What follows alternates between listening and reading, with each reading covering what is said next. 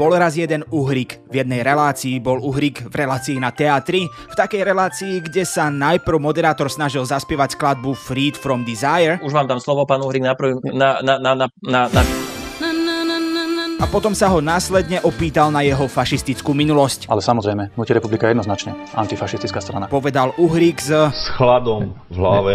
Hej, niečo také. Už to proste nebol taký ten roztrasený prejav nácka, ktorý sa len zúfalo snaží vyhnúť odpovedi na otázku, či je rasista. Ja mám kamaráta, kamaráta cigána, my schodíme spolu cvičiť a môžem dať na neho telefón, môžete mu zavolať, on je veľmi dobrý môj kamarát. A tak povie, že nie, že predsa má kamaráta Róma, pritom po rozhovore si povie, že jaj kurňa, však nemám, však to je suja. Je napísané, že Ibrahim Majga je tupec.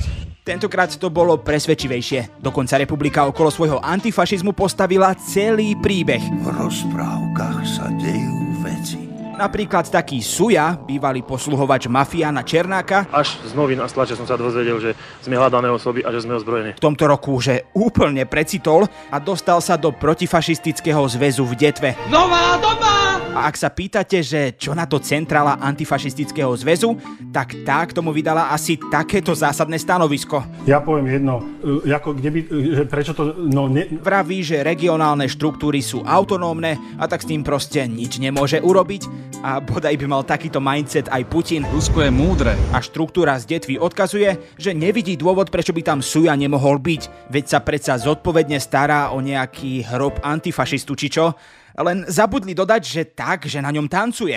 Lebo ja budem tancovať a ty budeš sedieť. Proste si chlapci z republiky povedali, že budú chrumkaví jak kuracie nôžky od mamky, čo celkom sedí, lebo tiež sú dostatočne pripečení. Priatelia, viete si predstaviť, že by ste za deň mohli zjesť iba 10 gramov mesa? Fakt neviem, o čom trepeš, Miňo, ale viem, že republika to robí preto, že chce koaličný potenciál a pochopila, že s očividnými náckami s tými sa nikto nechce spojiť ani kamarátiť. A tak podľa slov predsedu hľadajú prieniky. A jednoducho potrebujete mať nejaký koaličný partner, lebo tom politika je o hľadaní prienikov. Pritom ale jediný prienik, ktorý sa zatiaľ Milanovi na politickej úrovni podaril, je prienik jeho hlavy do Putinovho zadku. Ruská propaganda, priatelia. Všade je ruská propaganda. Ale Milan by chcel prienik aj s Ficom. A pochopil, že ak to naozaj chce, musí sa už nadobro rozlúčiť so starými moresmi z LSNS. Smer je náš jeden z našich úhlavných politických nepriateľov. A musí jednoducho zmeniť retoriku. Mám pocit, že aj strana Smer prešla istou reflexiou. A tak je naozaj mimoriadne opatrný. Napríklad pôvodne ovešal Slovensko plagátmi. Mimo vládkam ani cent. Keď však potom prišla kritika v podobe faktov o tom, že by to znamenalo odrezanie financií aj pre rôzne športové kluby, opatrovateľov či dobrovoľných hasičov, Toto je hasičary? bol taký, že joj, však sa neondite a prelepil to nápisom Sorošovým mimovládkam ani cent. A prekvapivo, všetko by to fungovalo, keby tu nebol pre Milana jeden zádrhel. On sa síce rozlúčil z LSNS, no tá sa rozhodne nerozlúčila s ním. A tak ako v každom dobrom príbehu, aj tu nasleduje zápletka. Pozor, zákruta! Stretne sa fašista s fašistickým antifašistom a sadnú si za jeden stôl. A nie, toto nie je začiatok vtipu, skôr je to tragédia. Je to len predstava verejnoprávneho média o dramaturgii diskusnej relácie v demokratickom štáte.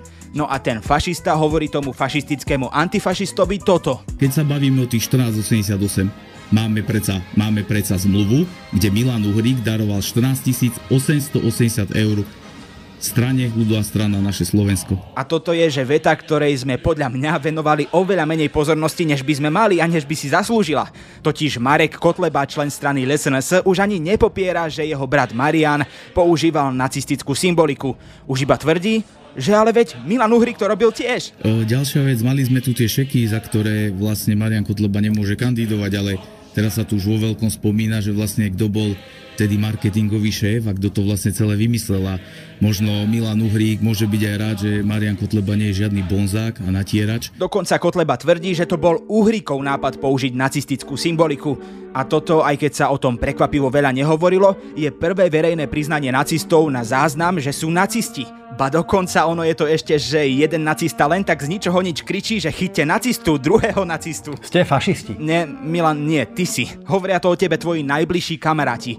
A nie, že si to niekde len tak šepkajú, oni to normálne hovoria na plnú hubu tak, že by to zaregistrovala snáď aj Monika Beňová. Ja som to naozaj nepočula, ale... OK, tak tá, tá úplne nie, ale všetci ostatní áno. Pravda a minulosť si ťa počka. Konkrétne si ťa aj počkala. A to pred dverami RTVS, kde ťa čakala iniciatíva Zabudnuté Slovensko s billboardami Stop fašizmu. A samozrejme tá história je kontroverzná, každý na tom môže mať nejaký pohľad. Ja si myslím, že by sme sa aj nemali venovať. Našťastie sa jej ale niekto venuje, Milan. A našťastie si ju niekto pamätá. Napríklad aj taký historik holokaustu či slovenského štátu Ivan Kamenec, ktorý sa ako 6-ročný musel ukrývať v bunkri pred nacistami ktorý ťa mimochodom tiež čakal pred tými dverami do RTVS. A tak si síce pokojne môžeš písať brožúrky o tom, ako nie si nacista. Preto sme sa rozhodli napísať to natvrdo. Ale stále sú ľudia, čo si pamätajú, Miňo. Pamätajú si, ako si nevedel dať stanovisko k holokaustu. Stále sú tu ľudia, ktorí si pamätajú, ako si nemal nič proti vyveseniu čiernej vlajky pri oslave Slovenského národného povstania na úrade v Banskej Bystrici. Stále sú tu ľudia, čo si pamätajú, že máš v strane odsúdeného rasistu, mafiánskeho poskoka a speváka nacistickej kapely. A v neposlednom rade stále sú tu aj tvoji kamoši z LSNS, ktorí evidentne už nepopierajú, že sú fašisti, len sú odhodlaní sa hádať, kto z vás je ten väčší fašista. Fašista, fašista, fašista. A ak čakáte, že zaujmeme postoj aj k RTVS, tak tam úplne nemáme jasné stanovisko. Na jednej strane, hej, je zvrátené dívať sa na diskusiu dvoch nacistov, hlavne vo verejnoprávnej RTVS, a s len veľmi slabúčkou oponentúrou v podobe nevýraznej moderátorky, no na druhej strane tam bola jedna regulérne zvolená strana v parlamentných voľbách a druhá veľmi silná strana v preferenciách. A tam na Slovensku vlastne sme. To je realita. My sa nebavíme o tom, či demokratická pravica a ľavica, či konzervatívna alebo liberálna demokracia ako vo vyspelom svete. My sa paradoxne bavíme len o tom, či vôbec demokracia. Či nebudú lepší komunisti, nacisti či mafiáni. Čo sme už úplne negnutí? Moje meno je Adam Blaško a vy počúvate podcast Piatoček. Fašista, fašista, fašista. Rozdeľujem ľudí podľa farby, ale Fašista, fašista, fašista. historik naozaj nie som, ale Fašista, fašista, fašista. odborný názor nemám, znamená, ale Fašista, fašista, fašista. Čo pozeráš? Pásla konia na betóne. Dúfam, že aspoň na Olin betóne Baumit ma Ja totiž... viem, kurňa, ja viem, hovoríš to už štvrtý týždeň v kuse. Samorozpustné vrece, neprašíš, len to celé dáš do miešačky, zaleješ vodou a hotovo. Musíš ma s tým furt dotravovať? Dobre, tak už naposledy naozaj sľubujem. Olinbeton na baumit.sk Keďže sa fakt zvolebnieva, budeme trošku retro. Zas nie až tak retro, ale vrátime sa do čias, Čias mýtov a legend. keď sme vám pravidelne zhrňali politické diskusie z posledného týždňa, pretože aj keď ich vy možno nepozeráte a máte dobrý život, a úprimne na to nemáme silu veľakrát ani my, Množstvo ľudí na Slovensku má ešte stále nedeľnú polievku dochutenú trpkou príchuťou prenesenej hamby, bolesti a zúfalstva. Telke boli napríklad náckovia, ako sme už hovorili, ktorí roky kričali, že ich tam nikto nevolá. A aj keď sme si už vypočuli čo to z Uhríkovho vystúpenia v sobotných dialógoch, v Markizáckom na tele, kde bol spolu s Naďom z demokratov, ho Michal Kovačič Vyzerá ako záchodový pavúk. vyúdil jak pražskú šunku. A keďže Milan chvíľkami pôsobí tak, že nie len, že nie je historik, ale on nie je ani nič, tak sa proste nevedel vyjadriť k ničomu. A čo sa týka týchto vecí, Kiska takisto povedal, že nie je účtovník a nikto si z neho nerobí srandu. Napríklad ani k tomuto. Čiže inými slo- slovami viacnásobný eh, minister vnútra Robert Kaliňák bol najlepším ministrom? To som nepovedal, to mi kladáte vy do úst. Myslím ja si, sa že, pýtam, myslím si, že bol lepší pýtame, už sa točíme Bigoles. okolo tejto veľmi jednoduchej otázky asi dve minútky. No, Zbytočne, podľa lebo ju motáte, pán moderátor. Myslím si, že Je bol jednoduché, lepší viete, ako mo- možno, ste, možno, možno sme sa nepochopili. Môže byť. A na čo sa nácka vôbec pýta také ťažké veci? No preto, lebo práve z jeho úst už viackrát zaznelo, že práve ministerstvo vnútra či Sisku chce mať po úspešných voľbách a úspešnom spojení sa s Ficom na starosti práve republika. Ale dobre, chápeme, bola to fakt dosť ťažká otázka. Naď to ale skúsil oveľa jednoduchšie. Pán Uhrik, povedzte nám, kde ste boli včera? E, na akom koncerte ste boli včera? No tak, Milan, toto fakt nie je ťažká otázka. Normálne dáš to, ja ti, ja ti verím. Aj keď jedine, že by si sa nechcel priznať. Boli ste v zbehoch na koncerte neonacistických kapiel, vrátane kapely Ortel a Ďurica tam vystupoval tiež. Však sa priznajte. Tak a sme doma. Na toto ti predsa nemôže odpovedať, nie je hudobný kritik. Nie a ten falzet, na ten si večer určite spomeniem, keď budem zaspávať. Inak v jednom momente spustil Kovačič takú antifašistickú sprchu, že sa Milan skoro utopil. Tu vidíme text tej hymny Hitlerovej NSDAP. Je to refren tej hymny Fane Hoch, teda uh, po slovensky Vlajka vysoko, podľa ktorej sa aj tá hymna volá. Toto je tiež náhoda? Alebo tiež to nie je pán Ďurica? Teraz je zakázané používať slovné spojenie. Pán moderátor, ma tu krútite Nie. za nezmysly. Počkajte, pán Pán moderátor. Uhrik. Jedna veta, jedna veta. Toto hovorím kvôli tomu, že pán Ďurica je konkrétne súdom uznaný neonacista, konštatuje to rozsudok súdu, takže ja sa vás pýtam, že či vy tam nevidíte tú symboliku tejto nacistickej hymny Fane Hoch. No Milan sa silou mocou snažil zúfalo udržať na palube a skúšal hľadať argumenty. Odpovedajte prosím na moju otázku, takže je to čistá náhoda vlajky vysoko. Keď zložíte 250 piesní, tak občas sa nájde nejaké slovné spojenie, ktoré bude rovnaké. Neviem, Milan, my sme napísali 173 scenárov piatočku a nie, Milan. Fakt sa nám tam nevľúdilo sympatizovanie s nacizmom, takže asi nie, no. A asi vás neprekvapí, že potom si Milan úplne zbytočne vymýšľal. Riešim to, že pán Durica prijal sebareflexiu. Dnes je prvý, ktorý hovorí, že vlasteneckú politiku treba robiť slušne. Je to chlap, ktorý odslúžil vo zbrojených silách niekoľko desaťročí a má bezpečnostnú previerku, takže... Nemá. Má. Nemá, hovoríte to a nie je to Ale. Aj keď sa veľmi tváril, že on nič, on muzikant. V republike jediné, čo dokázali, je nahradiť zastavu Európskej únie zastavou Ruskom. Malo sa o tom... Ukážte, čo to je za obrázok? Čo ste je- volali, vyrobili Nie, malovanie, skicári, na alebo vašom čo? úrade, keď... Tak mu občas úplne náhodne preplo a priznal farbu, aj keď nechcel. Ja, dobre, ale to bolo 8 rokov dozadu. No A fakt sa to nestalo len raz. Pretože 25 tisícový plat nemá žiadny. L- Len si počkajte, posuniem to, chvíľka. A, a keby aj bol, a keby aj bol, tak čo? Veď No dostáva isto. Šimečka, Ale takisto to za ne- dostáva Nikolsona. A topil sa a topil a topil, až začal pripomínať lietajúci, lietajúci Titanic, klesajúci Titanic. Potapame A Naď si to zatiaľ celkom užíval, ale keďže on je zase zo strany, ktorá svojimi preferenciami tiež nápadne pripomína potapajúcu sa loď, prišla reč aj o tom, či demokrati konečne odstúpia z volieb. A my sme konečne dostali jednu jasnú odpoveď, aj keď dosť inú, ako sme čakali. V žiadnom prípade neodstúpime. Ale aspoň odpoveď a dobre, dosť bolo náckov. Čo tu máme ďalšie? Počkaj. A, áno, Kolár a Fico v politike na teatri. To ma posera. Robili aspoň niečo zaujímavé? No, celkom kvalitne sa tam spolu do kríža ho... Viktor. Toto je nové, väčšinou kričí na mňa, ale mám pocit, že viem, čo si chcel povedať, že si tam spolu do kríža hovorili ďalšie nezmysly, lebo presne tak to bolo.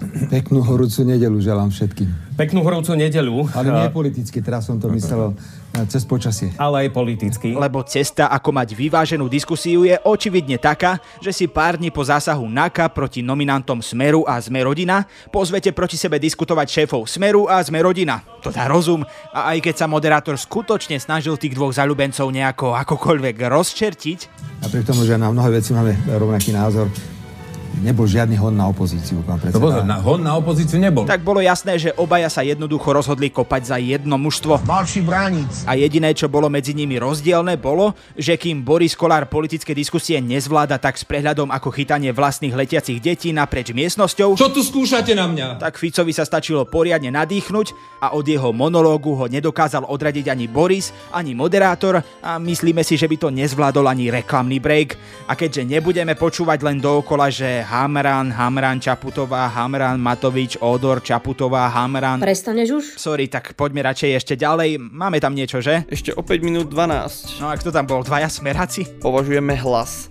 za smer. Kurník. Ja, ja neviem, Pele, odkiaľ si? Samozrejme hlas e, smer. Tak asi áno. V RTVS diskutovali v nedelnej debate Robert Kaliňák, najlepší kamarát Roberta Fica a Erik Tomáš, niekdajšia podržtaška Roberta Fica a aktuálne mobslík Petra Pellegriniho.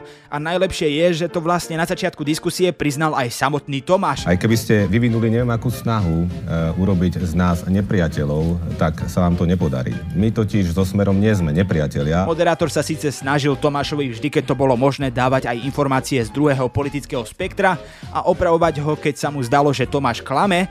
Ten si však pred reláciou asi pustil motivačnú pesničku o tom, kto vypustil psy.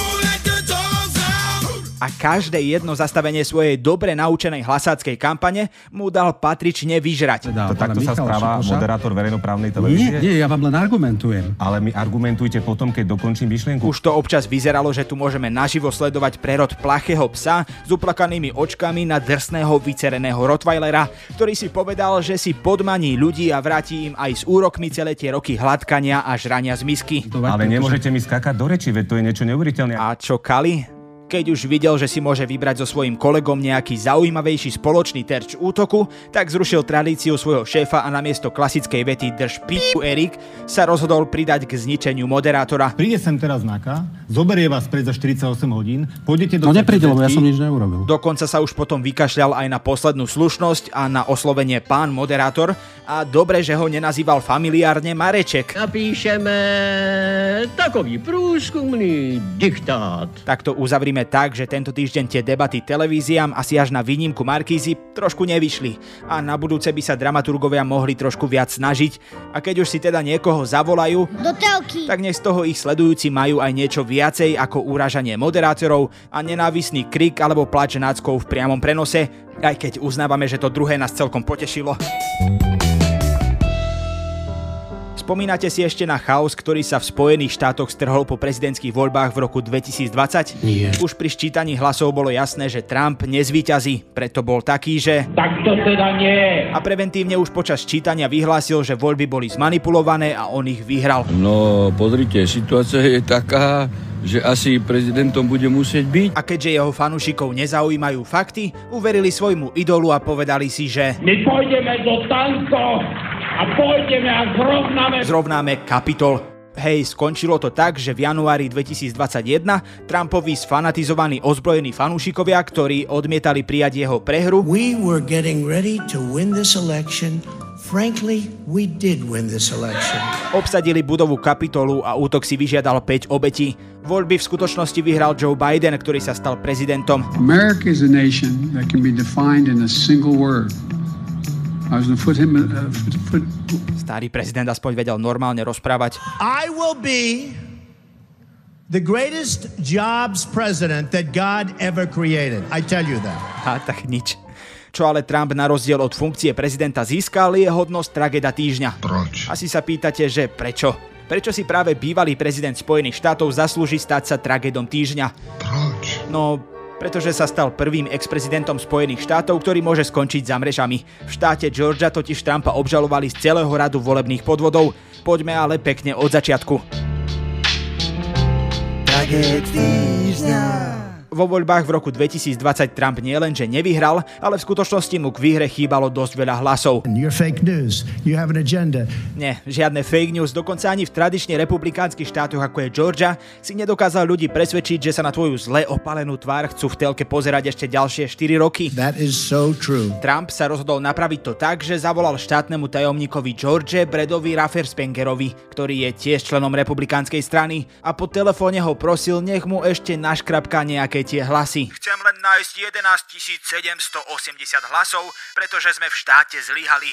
Obyvatelia George sú nahnevaní. Nie je nič zlé na tom, keď poviete, že ste hlasy prepočítali. Raffensperger sa našťastie nenechal presvedčiť, keďže by išlo o falšovanie volebných výsledkov, čo je spolu s vydieraním jedna z vecí, z ktorej Trumpa v Georgii obžalovali. Damn good, bloody good, damn good job. Spolu s Trumpom je obžalovaných aj ďalších 18 ľudí vrátane právnika a bývalého starostu New Yorku či bývalého šéfa Trumpovej kancelárie.